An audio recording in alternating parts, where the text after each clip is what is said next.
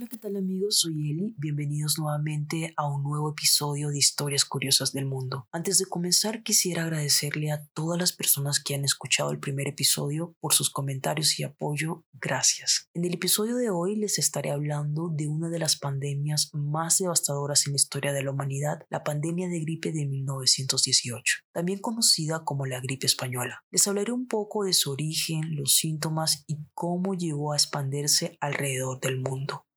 La gripe española fue una pandemia causada por un brote de virus de la gripe tipo A. Es un subtipo del H1N1.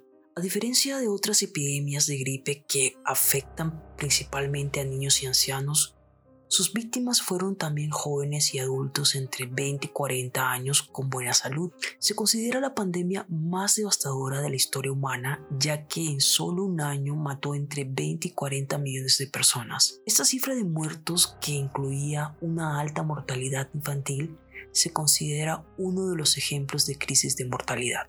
La enfermedad fue notificada por primera vez el 4 de marzo de 1918 en Fort Riley. Eso fue en Kansas, Estados Unidos. Aunque ya en, el otoño de 1917 se había producido una primera oleada heraldo, como se le llamó en esa época, en al menos 14 campamentos militares. Tradicionalmente se ha localizado el paciente cero en Estados Unidos, concretamente en el condado de Haskell, en abril de 1918 y en algún momento del verano de ese mismo año, este virus sufrió una mutación o grupos de mutaciones que lo transformó en un agente infeccioso letal. El primer caso confirmado de la mutación se dio el 22 de agosto de 1918 en Brest, el puerto francés por el que entraba la mitad de las tropas estadounidenses aliadas en la Primera Guerra Mundial. Recibió el apelativo de gripe española porque la pandemia ocupó una mayor atención de la prensa en España que en el resto de Europa, ya que en España no estaba involucrada en la guerra mundial y por tanto no se censuró la información sobre la enfermedad. Pero ya para meternos en la parte de la historia de cómo se originó esta gripe, sus antecedentes, síntomas y su expansión, eh, tradicionalmente se ha considerado el enfermo cero al cocinero Gilbert Mitchell de Fort Riley en Kansas ingresado el 4 de marzo de 1918. Horas después ya se contabilizaban decenas de casos hasta el punto de tener que habilitar un hangar para los enfermos, pues el hospital no tenía capacidad suficiente.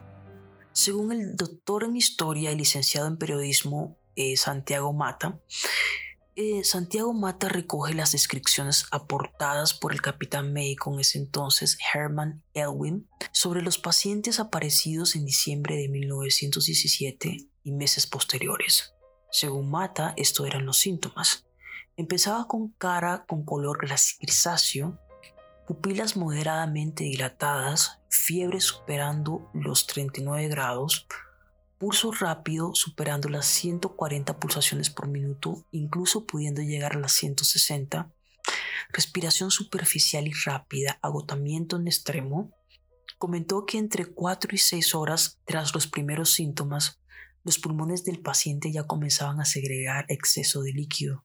Y entre las 12 y 18 horas después de aparecer los síntomas anteriores se producía un empeoramiento con más líquidos pulmonar, más disnea, aumento en la dilatación pupilar, postración, sudoración profusa, aumento de la fiebre.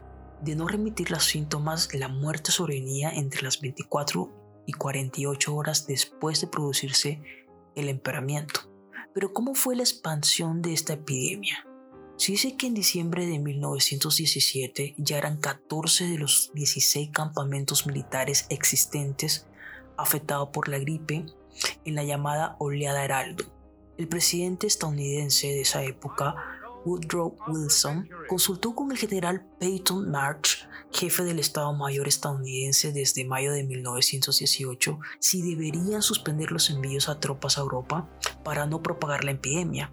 Pero March le indicó que una noticia así podía perjudicar mucho la marcha en el frente al saber la triple alianza de los problemas entre las filas de su enemigo. Por esta razón, Wilson no detuvo los envíos pese a llegar informes de que sus ciudadanos estaban enfermando e incluso muriendo en los barcos al declararse la gripe a bordo. En agosto de 1918, ya eran cerca de un millón y medio de soldados estadounidenses desplazados a Europa y muchos de ellos enfermos. Tras registrarse los primeros casos en Europa, al parecer entrando desde Francia, la gripe pasó al Reino Unido, después a Italia, más adelante cruzó a Alemania y por último a España. España era un país neutral en la guerra que no censuró la publicación de los informes sobre la enfermedad y sus consecuencias, de ahí que pese a ser un problema internacional se le diera este nombre por parecer en las informaciones de la época que era el único país afectado. Los hospitales estaban colapsados y los hospitales militares también tenían todas las plazas ocupadas. En el frente, la ofensiva de 1918 se suspendió por el ejército alemán porque tenían a un millón de soldados enfermos en el mes de mayo. En la oleada de mayo de 1918 se cree que más de la mitad de la población de Madrid había contraído la enfermedad y resultó un duro golpe para la población europea, pero también para la moral, porque con los adelantos conseguidos en higiene y sanidad, las autoridades consideraban orgullosamente haber desarrollado servicios sanitarios capaces de dejar en el olvido las pasadas epidemias, fueran ya de cólera u otras. Pero la segunda oleada en 1918 afectó tanto a las ciudades como a pequeños municipios del mundo rural. El 75% de las muertes se cree que acontecieron en la segunda oleada de 1918. Ya para 1919 la enfermedad ya fue mucho menos virulenta por estar la mayoría de los organismos adaptados al virus. Y finalmente en 1920 aún se detectó un último repuente, pero no hubo más. Hay diferentes hipótesis acerca del origen de esta gripe, una de las pocas regiones del mundo aparentemente menos afectada por la pandemia de gripe de 1918 fue China, donde varios estudios han documentado una temporada de gripe comparativamente leve en 1918, aunque esto se disputa debido a la falta de datos. Esto ha llevado a especular que la pandemia se detectó en China ya que la tasa más bajas de mortalidad por gripe eh, pueden explicarse por la inmunidad previamente adquirida de la población china al virus de la gripe. Por otro lado, algunos han sugerido que la epidemia se detectó en los Estados Unidos.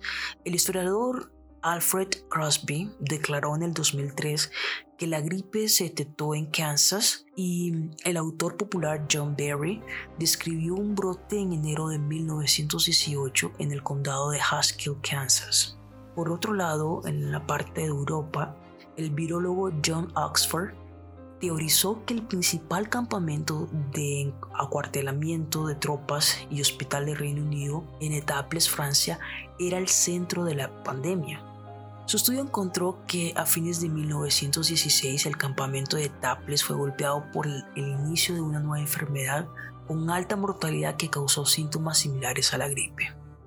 Si vamos por la parte de la mortalidad, eh, se desconoce la tasa de mortalidad de la pandemia durante 1918 y 1920, pero autores como Juan Carlos Lozada estiman que murieron del 10% al 20% de los infectados. Su tasa de morbilidad pudo llegar hasta la mitad de la población mundial, pero otras fuentes la elevan hasta dos tercios.